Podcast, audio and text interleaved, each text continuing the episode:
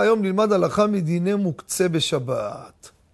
יום שישי האדם מוריד את המכנסיים שלו, החליף בגדי שבת. תלה את המכנס עם הארנק והפלאפון בקולב בדלת, ועכשיו הוא לא יודע בשבת אם מותר לפתוח את הדלת. כשהוא פותח את הדלת הוא מטלטל את כל הארנק עם הכסף ועם הפלאפון. מה קורה בשבת? הלכה למעשה, רבותיי, כלל שיהיה ביתכם. כשיש דבר שאין לו חשיבות ביחס למקום שלו, אז הוא לא משפיע על אותו מקום, ונסביר. יש לי פה דלת מקרר. על דלת מקרר יש עט עם מגנט. אסור לפתוח את המקרר בשבת? אתה מטלטל את העט. אין לה חשיבות ביחס לדלת. דלת של חדר או בית, שיש שם קולב ומכנס, עם כל הכבוד, בטלה החשיבות שלה כלפי הדלת.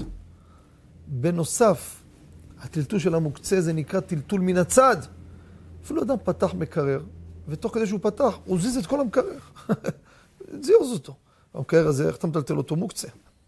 זה נקרא טלטול מן הצד.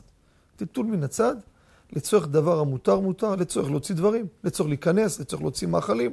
ולכן הלכה למעשה, אין חשש בזה שאתה פותח את הדלת, בין של המקרר, בין של החדר, בין של המקלחת, לא משנה, אף שאתה גורם על ידי כך שהמוקצה מיטלטל בשבת, ובזה איסור טלטול מוקצה בשבת. תודה רבה וכל טוב.